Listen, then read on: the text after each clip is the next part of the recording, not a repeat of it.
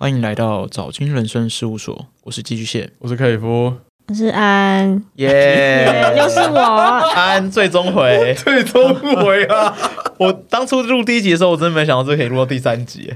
真的很扯。而且目前安的上下两集是我们全部里面播放排名第二跟第三，超扯，超屌！谢谢大家支持。我刚在录之前有先听完这整个故事最终回的前情提要啦，我觉得真的跟连续剧一样。就是刻在都要的编剧可能都写不出这样的剧本，但我觉得可以直接拍成一个电影，真的太屌了，真的太扯了。我们刚才听的时候，我们就觉得说它很像一个 RPG， 超像。可是从头到尾都没有在接主要剧情，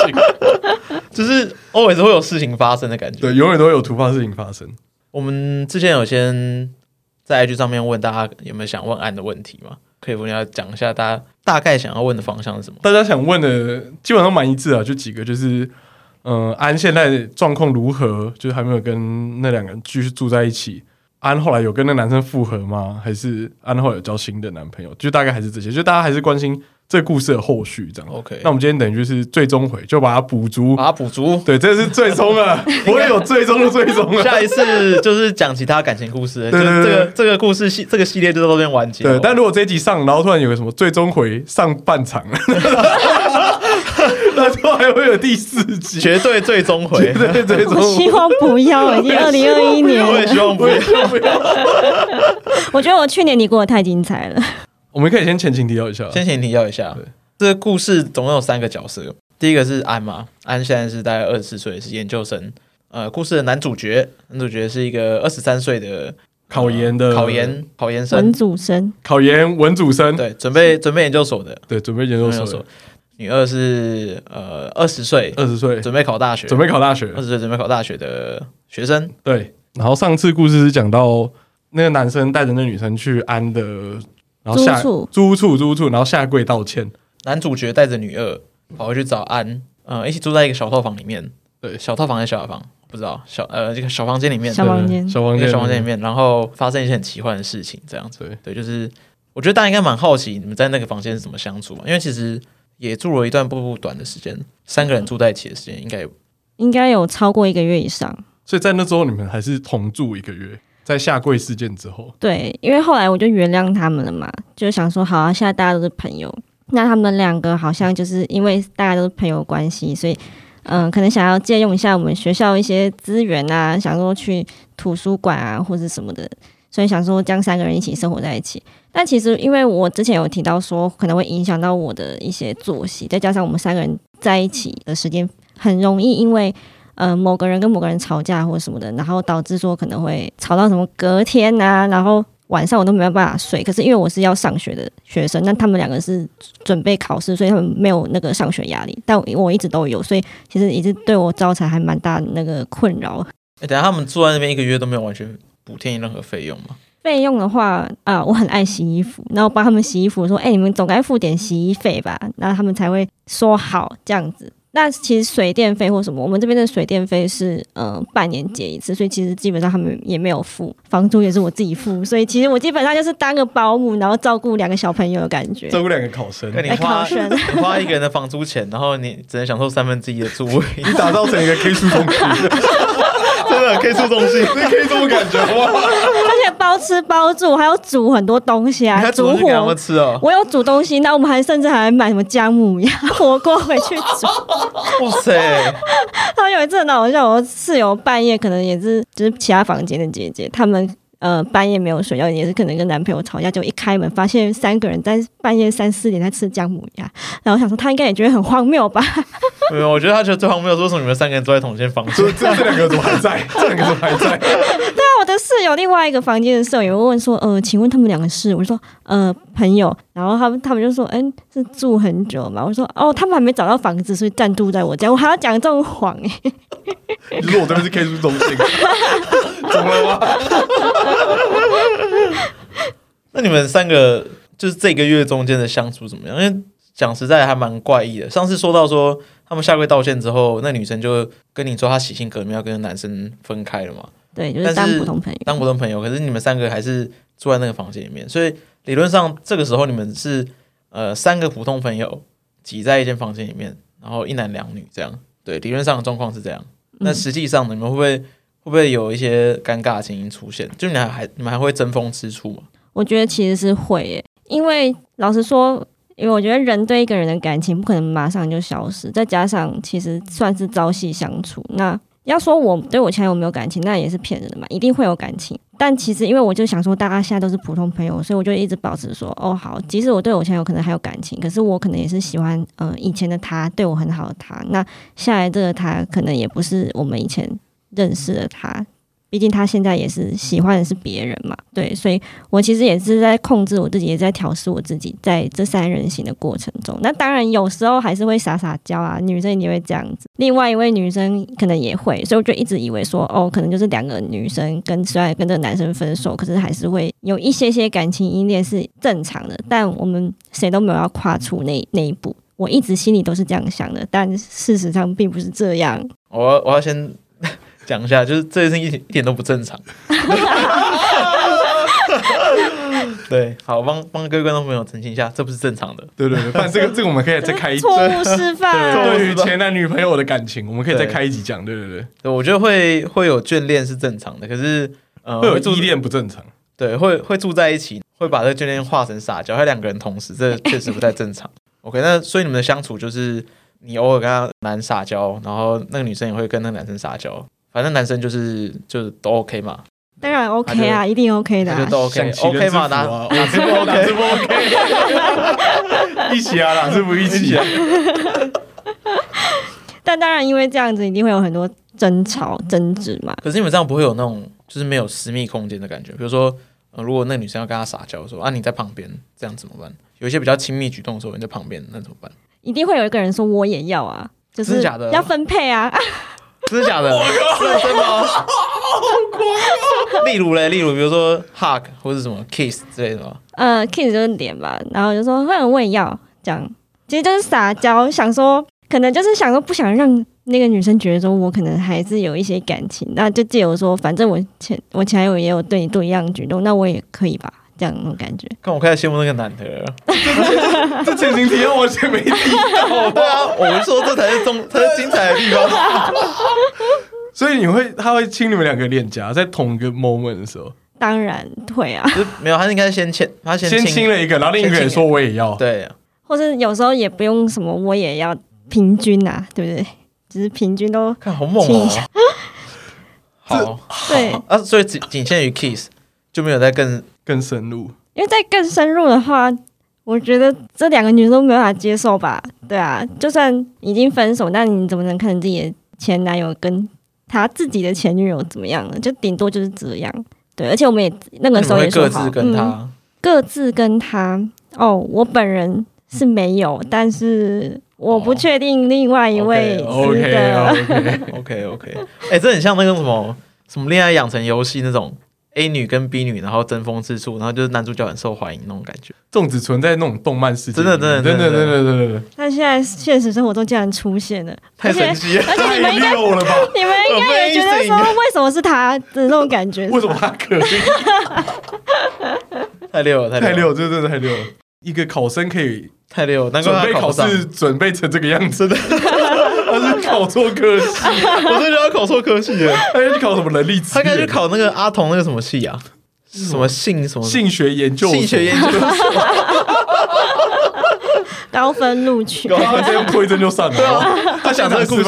场示范，讲这个故事，然后他就先亲了安，然后看另一个反应，然后另一个也说我也要被亲，然后就跟阿童说：“你看，我就是这么屌，你看我就是这么屌。”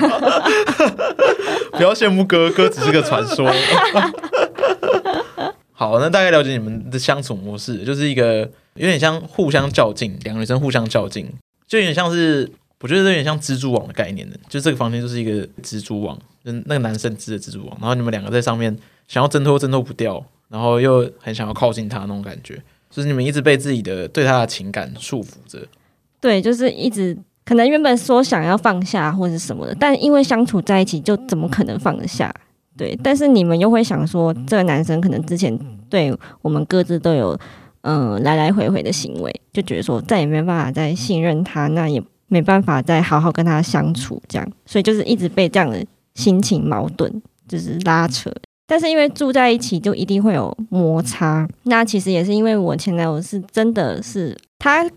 告诉我是说他对我就是比较没有爱情的成分，但因为就是跟我交往过之后知道我是个很好的人，所以他才会这样放不下割舍不下。那他对那个女生就目前都还是爱情的部分，所以其实他一直在这个三人行当中，他也一直觉得我自己很痛苦这样，因为他喜欢这女生，可是又不能正大光明跟他在一起这样，然后也要顾虑到我感受，像例如说我也要啊之类的这种行为，可能会造成他的一些情感上负担。所以他其实那个时候我们三个人之间很常吵架，就是因为这样子的关系。那他情绪就开始慢慢变得越来越不好。所以说那个男生他的立场是他喜欢这个女二，对，然后他不喜欢，他没有不喜欢，他就是对你来说，对你比较像是舍不得，对，或是说比较偏同情或怜悯那种感觉吗？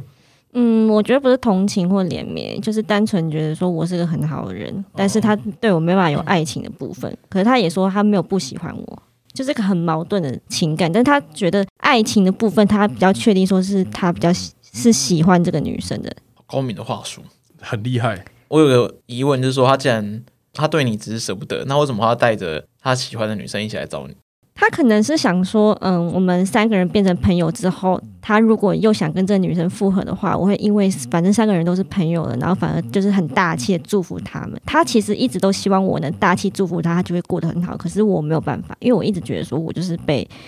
掠夺的。等一下这有一个逻辑陷阱，为什么要让你跟他成为朋友，要把他带过来跟你住在一起啊？不能用其他更正常的方式成为朋友吗？我也不知道为什么他会想到这一招。你就是因为没想到这个，你才没有办法享其人之福，好不好？哎呀，哎，时代在变啊，思维要改变，真的。想象力就是我的超能力，大家要跟进，好不好？跟旧情人还是要保持联络，就用在这个时候。就是错误示范。那你没有觉得很奇怪吗？就是他这样讲，他说他希望你可以跟那女生变成朋友，这样子他才对你的愧疚感可以降低一点，然后也希望可以得到你的祝福。那你跟那女生成为朋友，跟他把那女生带过来跟你一起住有什么关联？还有为什么他把女生带过来跟你一起住之后，反而害他们两个最后分开？就这很矛盾啊！如果说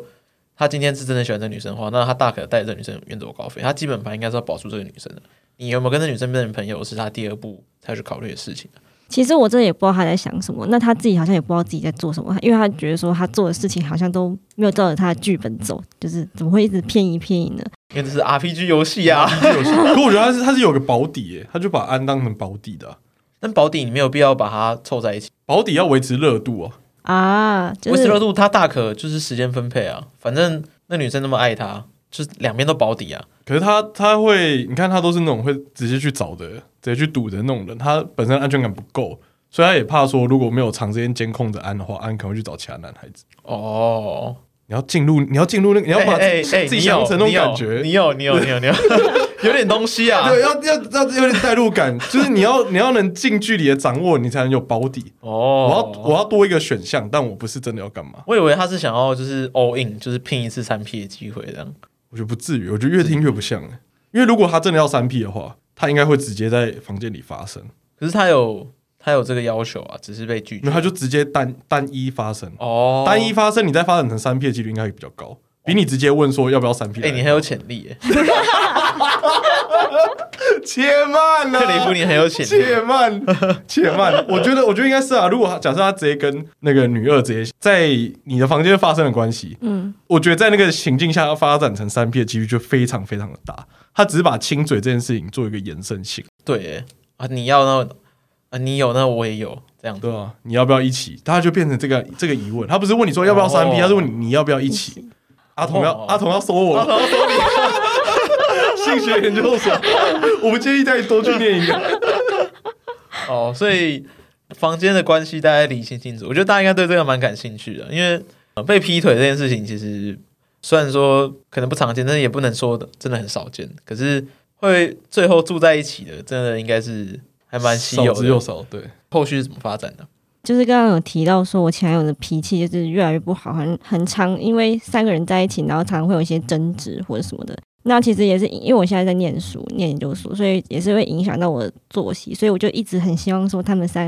两位可不可以不要那么常来我房间住这样子。有时候也会想一些各种方法，就是希望他们两位可以离开。就是因为常常会有争执的关系，所以会有一些可能会有一些受伤的情况发生。受伤？对对，就是因为我前男友的他的情绪就是可能越来越不稳嘛，就常常会因为他自己的情感纠葛这样，所以他就是会做出一些可能会比较不是这么适当的行为。那有一次可能是我讲话可能激怒到他了，那他那个时候就是气到把他的那个摩托车的那个后照镜就直接徒手敲爆，而且两个都敲爆，嘣两个都敲爆对，他一拳敲一个是不是？他好像是这样咚咚，就一拳敲两个，好像是。他还打地鼠然后那个时候超尴尬的，因为刚好因为在那个租屋处楼下的那个巷子一楼发生的，然后刚好有一个阿伯回家，然后看到那一幕他吓死了，然后他看着我们，然后我们就看着他，然后就默默把门关上他吓得把门关上这让我想到那个寇哥来那集，他下楼买宵夜，然后看到那个防暴警察，我靠在巷口超多概念然后因为我前男友就是徒手敲那个嘛，他上次敲爆墙壁，这次敲爆后照镜，靠他会去打那个、自由搏击我觉得蛮有前途的、他有潜力，他有潜力可以去打自由搏击。不要念书了，真的，不要再花时间了，不要浪费时间，真的真的，已经找到自己专长，真的真的。他就那个血流满地啊，地上全部都是他的血，然后我们就赶快拿那个卫生纸帮他止血，然后送急诊。那送急诊的中途呢，还看到警察来，想说一定是刚刚那个阿伯报警的，因为阿伯是完全被吓到，那我赶快躲进去。谁不会被吓到？谁不会被吓到啊？对啊，因为他敲完之后，那个机车就直接这样倒在路上，就直接倒在地上，他好像就跑掉吧。那位女二就是说：“你可以帮我把机车叫，因为他去追我前男友。”所以那时候的场合的这个场景有几个人？这场景有你跟你前男友、女二，然后还有一个邻居阿伯。哦、okay ，见证人了，见证人。所以是你在这个场合中，然后你跟他发生一些争执，是，然后他就直接把后照镜敲爆，然后女二就吓坏了，想说为什么他跟你讲话讲一讲会敲爆后照镜？对，然后他就吓死，而且是直接。那是见血，就是直接就因为可能割伤吧，就是血流特别快特别多，然后说地上全部都是他的血。我觉得是因为左边后照镜被敲了之后，右照镜说我也要没有，我觉得那个阿伯应该是觉得说那台摩托车根本不是你们的哦，他很像那种行为，像砸车好不好，像那种欠人家高利贷就砸车只是买不起球吧这样全都是打对啊，然后后来女儿还叫我把，因为他那个是很重的挡车，他叫我去把挡车扛起来，因为那个车只要过来，我想说我最好是扛得起来啊，然后我就叫那女儿跟我一起把那个车扛起来，然后我们赶快把那个机车放旁边，然后我们就叫 Uber 赶快去那个附近的医院，然后送急诊，然后我就跟我前男友讲说你这个要缝，然后他也说不用缝啊，他自己那个水冲冲就没事，然后后来送医院发现真的要缝就是而且就是缝到就是没有办法碰水这样，然后我那个时候心里想说不能碰水好像是个转机耶，有没有？为什么你这样子的桥段发展，你们三个人都很和谐住在一起？他不能碰水，你们两个可以一起照顾他，刚好啊。我那时候就是因为好像是期中考周后很多很多的报告或考试，然后我非常的压力很大，然后我想说我真的没有办法照顾他。你等于就顺水推舟这件事，然后就把他推走这样。我就是通知他父亲，就是说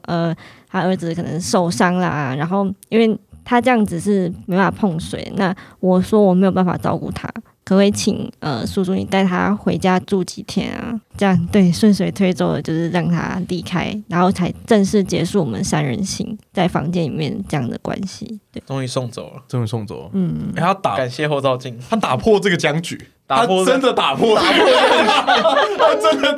这个僵局，literally 打破了这个僵局，真的，他是实践者。其实因为结束这三人行之后呢，他反而就是很少来找我了，但因为我并不知道原来是那两位其实他们私底下都还是有互动的啦。Yeah. 你说他跟女二就在这个时间点一起搬出去了，对，就是同时一起离开我家嘛。那就预期说他们同时离开，应该就同时就在一个地方。那时候是跟女二说你这样就可以好好准备考试啊，反正现在他爸爸会照顾他嘛，你就不用。那时候是几月的事情那个时候大约是11月底12月初的时候，快要学测了，就我们第2集录完的时候。我那时候也是跟女二讲说你现在就是可以好好念书啊，就是其实我那时候是为他着想，所以才会说，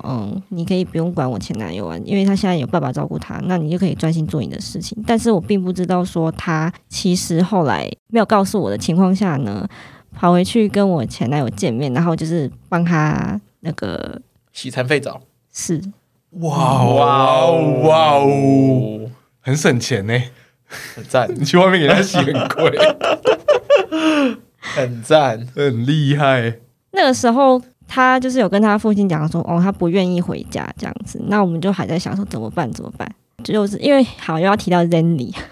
就是我看着 Zenny 说怎么又送回去，就是他在台北市的家这样子，因为他父亲不是住在这，我就想说他这样子能自己照顾自己吗？就我可能还在想这件事情。对，后来女生说离开之后，我就也不疑有他，就想说可能他父亲会照顾，或者是有交代其他家人照顾他这样子。所以呢，后来就是我也送女二离开，但是我并不知道女二其实是可能就是直接私底下来找我前男友，就说来帮助你，因为他那时候告诉我是说，因为他觉得我前男友这样很可怜，但他并没有承认说是他们其实就是一直都还在一起。对，所以他们那时候的关系已经从朋友脱离变成情人了。其实他们应该是说，他们从来没有脱离过朋友，只是他们一直处于在要分不分的状态。所以他们那时候来跟我承认的时候，可能是那一刻是觉得说好，不要在一起好了。可是后来三人行之后，又怎么可能没办法有感情，对不对？就是你每天见面，你看这个曾经可以在一起的人，那你们现在又还是互相喜欢的，但只是碍于现在有这个我的存在，他们没有办法大方在一起。所以他们基本上因为他们来找我住一个月，并不是说每天住，但基本上是每天住，就可能一个礼拜住个5天左右。那其他2天他们回去他们各自的家，其实就是他们两个自己在相处，但这个部分我并不知道。不是啊，他这样子他们干嘛？他们喜欢两个人相处就两个人出去相处，为什么还要花5天住在你那边？这就是我也一直摸不清楚的地方啊。那我问了他，可能也不知道自己在做什么，他也一直常说他自己选择错误，所以我觉得那可能是他一时没有想好的策略吧。而且如果那个时候他们两个人住在你家的时候，他们两个是在一起的状况，为什么他们两个可以，就是比如那女生为什么可以忍受说我已经跟你在一起了，那你为什么会可以跟另外一个女生住在一起，然后还跟她有亲密的举动？所以说那个女生其实她到底是介意还是不介意？其实她非常介意，但是可能在我面前就是没有办法表现出来，这样。搞不好是有种那什么优越感啊！他虽然亲你的脸，他也亲我脸，但其实我们两个私底下还是在一起的。就反正是我什么都不知道，这样。就那种因别人的那种爽感啊！好变态啊！没关系啊，你亲就亲啊，反正有在一起还是我这样。你以为你得到了跟我一样的，但我其实拿更多啊！而且他那时候还常常就是私底下还是跟我讲说，我前男友没法在照顾我啦，然后我其实对他可能也不是说很能够放心啦，所以我们两个都要各自就是劝退。对，我那时候以为说他是要劝我不要那么伤心我前男友的事情。对，那他现在因为我那时候也是还是知道我前男友还是蛮喜欢他的，那他说什么虽然我前男友还是蛮喜欢他的，可是他也觉得说没办法在一起。但我后来才发现，哇，这些全部其实都是劝退我而已，他只是想劝退我才会讲出这些话，并不是完全的基于是因为我们现在是朋友的关系，然后为了我未来着想而讲出来的话。所以我觉得这女生其实蛮明确的，她就还是想要两个人在一起，是男生没有想清楚，但女生其实都蛮清楚，就是他就想要这两个人的两人世界，所以才会一直在从中就劝退你，对不对？对，但是我那时候都一直以为是友情的那个友情的呐喊，是就完全不是，完全不是啊！你会开始展现出他这个睿智的一面，对。所以故事后来就是他们两个就一直在一起嘛，是吗？到最后，是一直到最后都是在一起的状况，就其实并没有很明确的分手。就是看起来好像吵架，然后又分开，但他们其实从来没有直接说我们现在就是分手的状态，也没有，就是一直在模糊的状态。但他们一直认为，其实这样还是在交往。那这样子，后续你还有再参与到吗？参与到他们里面吗？有啊，不然怎么来讲这个故事呢？哇，这一集大家就等到，大家就是要等这一句，大家就等这一句，大家想看前面到底问那么多，你有多少？对，就是后来因为我前男友就是回家住了，我跟他的接触就越来越少，那我也明显感觉到说可能讯息量也变少或什么的。对，那我自己心里也清楚说他们两个可能会各自约出来啊什么，可是我那时候一直觉得说可能就是互相陪伴的约或者是什么的。所以那时候其实还是介意的。因为你之前说你们已经恢复朋友关系，可是他搬出去的时候，他可能私底下跟那个女生接触，你心里其实还是蛮介意的。会介意，但是会介意的点是，因为我那时候一直觉得说三个人是朋友，就会觉得说，哦，他对于离开我家之后对我的接触度反而降低了，那对他的接触度反而比较高。那个时候是觉得说，为什么是反而是跟我接触比较少呢？那种感觉，我觉得常会有那种比较的心态又出来，就觉得说，明明都一起都是当朋友，那为什么你跟他好像比较密切的感觉，那跟我反而就比较没那么密切？你就来我家住的时候，我感觉到好像比较有。没有被重视的感觉，对，被重视的感觉，他就陷入了那个比较困境。我们这边发明一个新理论，我觉得这是一种类似于穷途困境的感觉，这是一种怎么说呢？情绪勒索吗？也不是情绪勒索，斯德哥尔摩症候群的感觉，有一点。所以那时候可能就是接触的时间变少了，所以可能一有时间可以三个人，因为我其实并不会说只跟我前男友单独相处，因为我那时候会觉得说这样子可能会让那女生不舒服，因为我自己也知道她可能还是喜欢我前男友，所以但是因为基于友情的关系，所以我比较不会说去约我前男友，就我们两个人单独，但是呢我会约那女生一起，就让我们三个凑在一起，我就觉得说这样可能比较符合友情的那个感觉，就是我不想要让女生有那个女生有不舒服感觉，就是我可能比较顾虑到她的感受，所以我就尽量三个人约出来。那有一次就是那个女生可能请我去某个地方帮她看衣服，那我就先过去了。后来那女生告诉我说：“哦，她自己看就好，没问题。”对，然后我那时候是带着朋友一起去的，所以我后来就是回到我家，就是先把朋友送走。我就问我前男友，因为那个时候那个女生是意思是。他请我前男友带他去那边看衣服这样，然后我想说我先把我朋友送走，那我也蛮……你怎么知道这个？你是问你前男友，那你前男友告诉你那个女生要找他去陪他看衣服吗？那个女生是要找你前男友的？其实我大概也知道，因为那个看衣服的地点其实离他们家蛮远的，那我觉得女人的第六感就觉得说他们女生不可能自己一个人单独去看，所以那时候我就问我前男友有没有吃你们吃晚餐了吗？你们是不是一起去？然后我前男友也是说，哦，对啊，是我要载他去看衣服，这样我就心里就会有一种，就是有一种异样的情绪又起来，就觉得说，为什么那个女生约我前男友还是蛮容易的，那我为什么我感觉你约就很困难，你那个好胜心又被激起来，对，而且我自己还会想说，我约我前男友。这样子不太 OK， 我怕他生气。那他怎么都不会想到，他怎么都不会顾忌那么多。对，我想说，然后就想凹看看，对不对？类似对，然后后来就直接杀去了。对，因为我那时候也问我前男友说：“啊，你们吃晚餐了没？”那我前男友就说：“没吃啊。”我说：“哦，那就一起吃啊。”然后我前男友说：“哦，好。”对，然后我就过去了。然后后来到那间衣服店，我想说我也试一下衣服好了，我就进去更衣间里面换衣服，然后就听到他们两个在争执。其实我没有听到很多，但是就是。大概就是知道说，哦，那个女生好像只问我前男友说为什么要让我来这样，我就觉得说，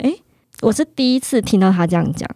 就之前都没有听到过。那一个女生会这样讲，就表示说她对那个女生是有敌意的嘛？对你敌意很重，对她对我敌意很重，就是从那一刻开始，我才发现，她对我敌意好像是蛮重的这样。就原本是有点伙伴感觉，但现在好像变成一个竞争对手的感觉。我觉得这个男生手段很厉害，因为照理来说。应该是你们两个都要把他视为敌人，因为其实在索取的一直都是他。可是因为你们有想要获得他的关注，或是想要获得他的重视，所以你们不敢把敌意对向他，你们只敢把敌意对向彼此。然后他就从中有点像挑拨，然后就形成一种竞争关系。就你如果表现好，就离你近一点，他可以从中获得最大利益。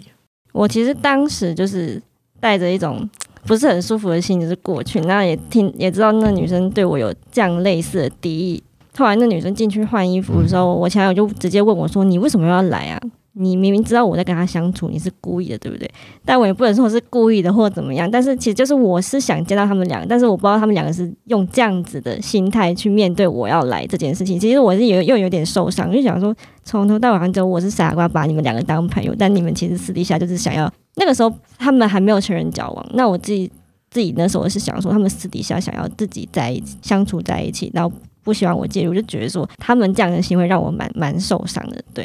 所以后来就直接又在捷运站外面又大吵起来了，这样子，对。谁跟谁？三个人各自吵，就是前男友可能想说我怎么会来，就开始骂我，那个女生就说其实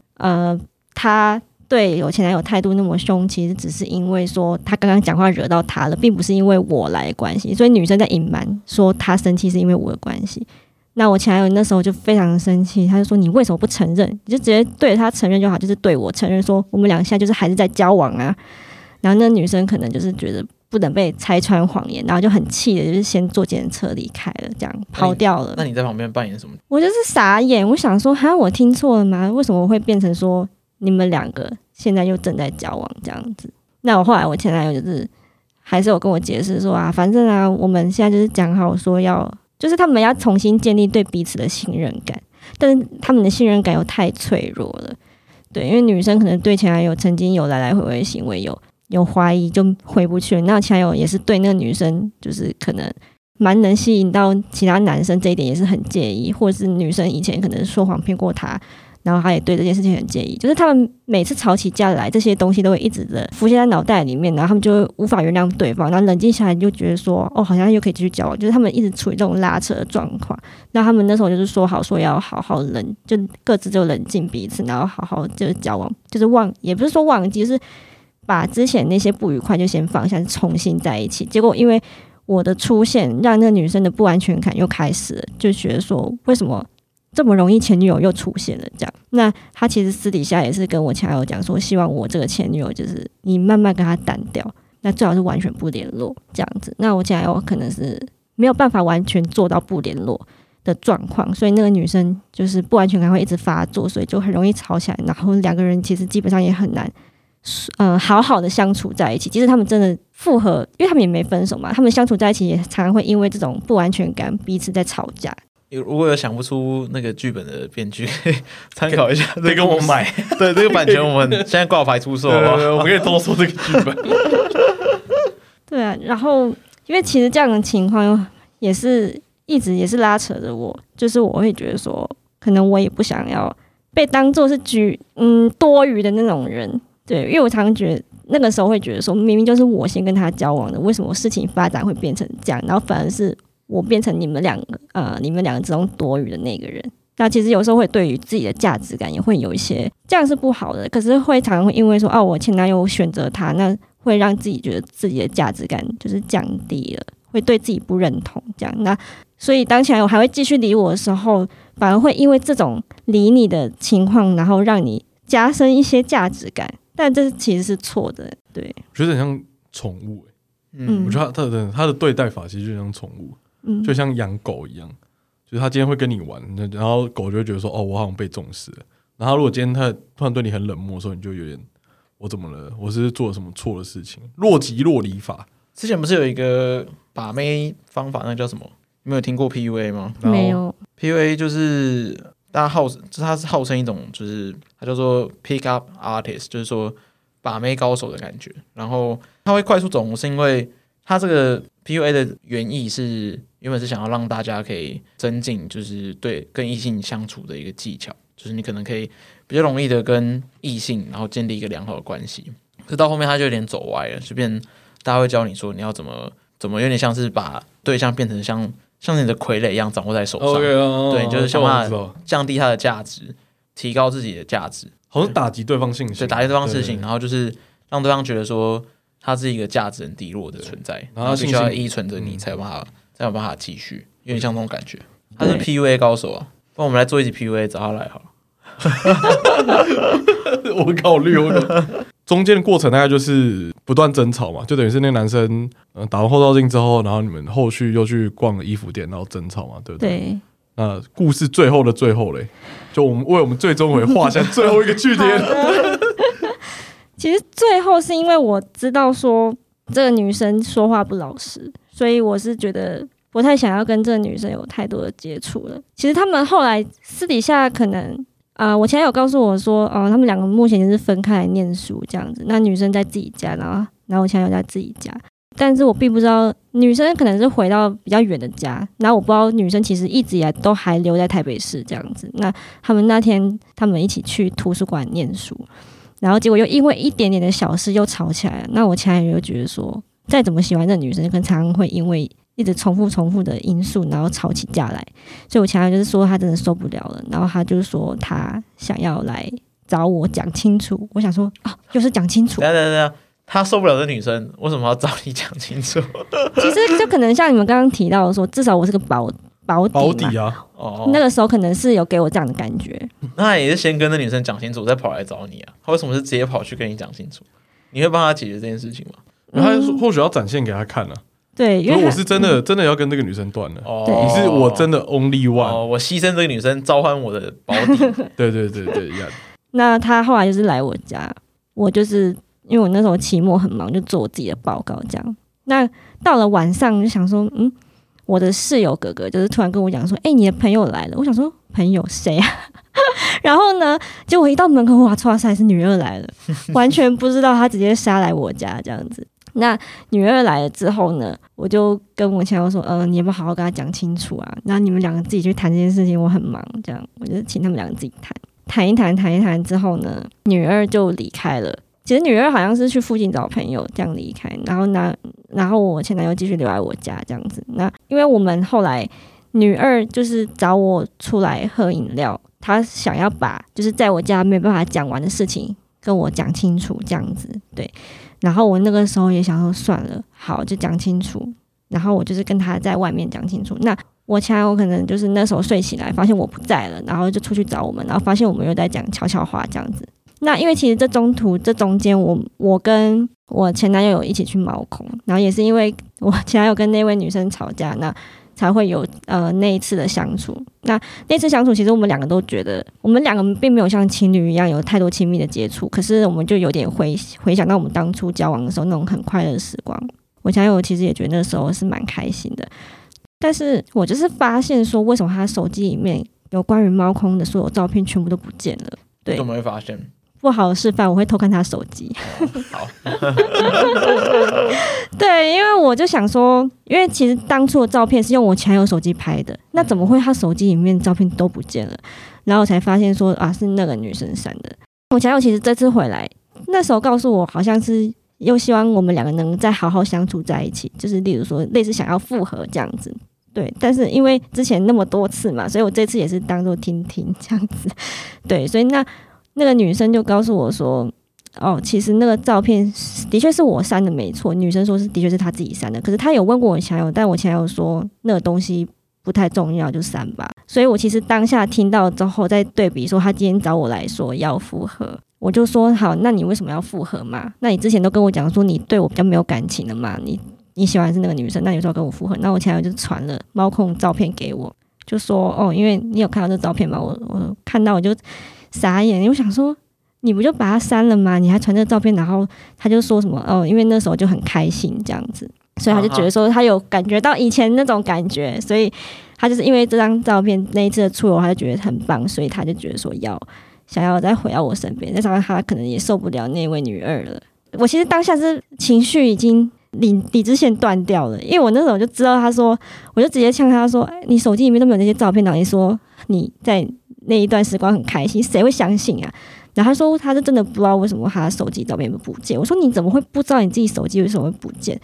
然后他就说可能就是这样一直争执，互相争执，然后就开始又在激烈争吵。然后我在我家楼上，然后跟他吵，然后他就在一楼这样子。然后因为就是隔空对骂，拿着那个手机，因为怕太大声，那个巷子太窄。但你们都拿着手机，但你们都拿着手机，为什么还要隔空对话？不能回家好好讲吗？对，就是这样子。然后呢，就是因为大家讲话越来越大声嘛。那然后我前男友就是声响，我觉得可能有点大了，加上那个时候也晚了，然后就很怕说之前可能报警的事情又发生，这样子就是邻居报警这件事情。所以我那个时候就是有跟女二说，她现在情绪越来越激动，那其实算是我们两个讨论出来说，好，他如果再激动一点，我们就报警，就是尽量不要让他吵到邻居这样。所以我们后来就报警了。那报警之后呢，警察就来，就请他离开。那这一点就是我有点生气的点啦，就是那个时候女二就是很在哪边？女二在我家。女二这时候在你家？对，这时候在我家。然后我们是先。因为在路上就已经跟我前男友吵起来了，所以我们就是先回到家里，然后把他关在外面，所以我们才会有那个隔空对骂那个情绪出现。可是女二在你家，然后你前男友跑去找你复合，那你在电话里面跟他说哦，你那张照片都不见了，你怎么可能是想要跟我复合？然后你前男友跟你说他是因为那次出了很开心想跟你复合，可是女二在旁边都听到这件事情了，照片也是他删的，他听到这件事情他没有什么反应吗？他就那时候会，因为我觉得我可能那个时候理智很不清楚，所以那个女二就会在旁边一直说什么她都是骗你的，然后就会跟着我一起骂，就是站在我这边骂我前男友说什么你这些你爱他什么你屁你根本不爱他这样子，然后就会更加深说干我前男友怎么又来再骗我一次，但其实都是女二，我觉得是女二又想要把我前男友夺回来，所以 又开始有一些这样的行为。越听越像恐怖故事欸，其实整个里面想最多的是女二欸，有点毛，有点饿，然后还报警，然后对报警之后，女二自己主动向警方问有关像是家暴啊或者保护令之类的东西。那其实我那时候我不是很想申请啊，可是女二就是一直说，如果应该是说，反正她现在也没办法跟我在一起，她就一定会黏着你，你为什么不也一起弄？对，所以然后警察那个时候一定也会觉得说，哦，就是。一个男生来骚扰两个前女友，那你这个前女友都办了，那你为什么不呢？所以我那个时候其实也是半推半就想说好，我那时候真的是脑弱，我就被说服，我就说哦好，我就跟着一起去办了，做最正确的决定啊，是吗？好啊，就是脑弱的对这样子。我觉得这个决定完全是在女二的掌控之下。没有，我完全可以理解女二的这个想法，因为在这情境里面，女二是被分手，那被分手之后，她的男友要去找前女友复合，最后他就在这个前女友旁边。那以他的角度，他肯定是要阻止这些事情的。他就算他不阻止这件事情，他心里也是满肚子火，就是你为什么要跟我分手？就第一个是想到问你为什么要跟我分手，第二个是你跟我分手之后，凭什么可以去找其他女生，就是马上复合？所以在他的角度，他肯定是妒火中烧的。他在旁边没有直接拿刀起来砍人，我觉得就是 算是有克制他的理智了啦。所以故事的最后就是你们两个都去申请了，对，都是去申请了保护令。然后之后就没有再见面了。你这个犹豫，你这个犹豫让我们很害怕。应该是说，我有接我前男友电话，当天的凌晨结束那个保护令之后，因为女二就直接告知我前男友说，我们现在两个都申请保护令了，所以你不能来对接近我们这样。但是因为保护令其实有分说通讯，就是你是连通讯都要算进去。对，那女二是连通讯都有打勾，所以就是我前男友只要用通讯软体联络她，就已经算是骚扰她了。那我没有打勾，我就说没关系，没差这样。所以后来我前男友打电话给我的时候，我是有接，也是有跟他讲这个情形。讲什么情形？就是说，因为他其实那时候很混乱，他想说我们都不接电话，然后警察请他离开，可是我们都不接电话，是不是我们报警要去抓他或什么的？但其实是申请保护令而已，但是我们没有接他电话，因为我们在做笔录。对，所以他那个时候情绪很激动，他想说他是不是犯了什么罪了，然后什么的。然后后来是那位女二就是跟他讲说，我们是申请保护令这样子。那他大概去查了保护令是哪些意思这样，然后他也就知道说再也没办法见到我们这样子。故事后来因为我通讯没有接，那我觉得可能是我一直以来我不知道是善良还是什么的，所以我就觉得说可能还是接了他的电话这样，然后我就还会安抚他说你不要这么情绪激动什么的，因为他其实有一点点怕。对，我就说就是好好安抚他这样子。故事最后就是我们都申请了保护令。其实我一直想说，虽然我们的故事这么荒谬，然后大家可能也觉得前男友是渣男或什么的，但是我就觉得说我不是要洗白他或者什么，我是觉得可能因为两个人在感情里面都一定有不成熟的地方。那后来也有告诉我他觉得跟我相处有什么不舒服的地方或什么，那我后来也知道了。所以我其实虽然这一切都非常荒谬，我也曾经在这痛苦很久，可是我后来因为这也是去年的事情，所以我现在回想起来会觉得说其实也是让我更知道怎么跟我自己的另外一半相处。那我会保存着好的回忆，那这些不好的回忆其实我也不会完全定义说我现在就是个多么不好的人或是怎么样。其实他也是我，因为老实说我们相处在一起从来没有吵架过，那就代表说其实我们也是有很开心的回忆。那我觉得说每段感情都不要用怨怼或者什么去看，虽然可能这结局会像大便很烂这样，可是会觉得说至少我觉得我想记住是它好的地方，所以我不想带着恨或者是不好的感觉到今年这样，所以就是我对我的感情虽然很荒谬，但是就算荒谬，但你还是有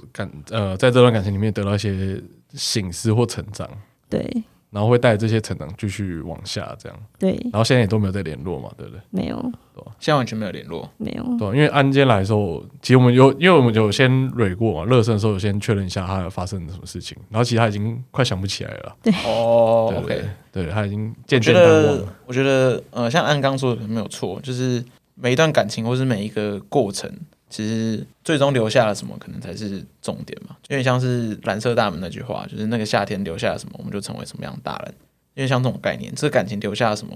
就会让你在下一段感情里面成长的养料，所以会让你在下一段感情里面可能在找对象的时候，你可以找到比较真的跟你比较适合的人。可是我觉得，虽然说每段感情都会有它成长的地方，可是也不用，当然也不用说就是可能要去怨对谁，或者说一定要把别人塑造成渣男。可是重点就是有一个底线是不能退让的，就是你自己自身的价值还有自身的感受，这是绝对不能退让的。当然每个人在感情里面都一定会有不成熟或是想得不够详尽的地方，可是你绝对不能因为别人的一些做法或想法去贬低了自己的价值，然后去用贬低自己的方法去迎合别人，或是说当你今天真的没有办法思考，很理性思考说我真的感情我到底是为了什么，我未来想要走向哪里，或者说没有办法去冷静的思考说真的感情的优劣的时候，我觉得你就可能可以透过大方向去感受一下这段感情带给你的开心比较多还是不开心比较多。如果你大方向感觉一下最近的感觉都是不开心比较多的话，那你也不用想太多，你就是想办法去切断这段关系，就是让自己不要再想这件事情。对，就是你不要去想说要怎么处理好它，或者说要怎么解决什么事情，想办法去让自己冷静一下，把这个关系先切断一下，让自己冷静一下。但重点就是你不能去损害到自己本身的利益啊。其实自己的价值是靠自己去，我觉得是靠自己去提升的。我觉得因为这段感情让我学到说，我常常会因为我现在有对我看法或别人对我看法而让自己价值感降低或什么，但其实我们应该都要更有自信一点。祝福安，祝福你下次来的时候是分享新恋情。对，我希望新的一年有新的恋情，拜托。新年许愿，对，可以。好啦，又到我们再来宾时间啊，老样，三大难题剩一个嘛 ，Sugar Baby，Sugar Mommy， 开放式关系，婚姻中的小三，姐弟恋，然后交往多年抗拒结婚，跟初恋长跑结婚的，情感上容易晕船，然后减肥高手，还有告白失败经验分享，这个我们也许已经找到了。对，大家可以期待一下，因为上次那个小赵来那集，我们提到高中感情嘛，然后我说我们会邀请一个高中被我们两个追求过的女孩子，不是我们两个同时啊，是我们曾经一个人有追过的，然后我们邀请她上节目，我们来还原现场。那这件事我们已经 OK 了，对，大家可以期待一下。我是没有很期待啊。那谁不说话就知道是谁。啊，那今天差不多到这边啊。对，最后，大家记得去追踪我们那个 IG weedpoweranger。没错，请大家追踪起来。对，感谢大家这段时间支持啦。不是要说我是之前上那个 D 卡的活动，还有上岸，然后让我们那个追踪人数稍微上升。对，那我们2月目标是200人。200，现在好像187吧。其实涨很快耶，那被推荐是涨很快。我们上礼拜收听也是整个爆喷，真的。好，我们爆喷就大概涨20左右的，爆喷，真的爆喷，160到180。好啦，大家记得去追踪我们 IG weedpoweranger， 然后有Ranger， 也想要推荐朋友来上节目也可以，就直接私讯我们就可以了。OK， 谢谢大家今天的收听，我是寄居蟹，我是克里夫，我是安，谢谢大家，拜拜。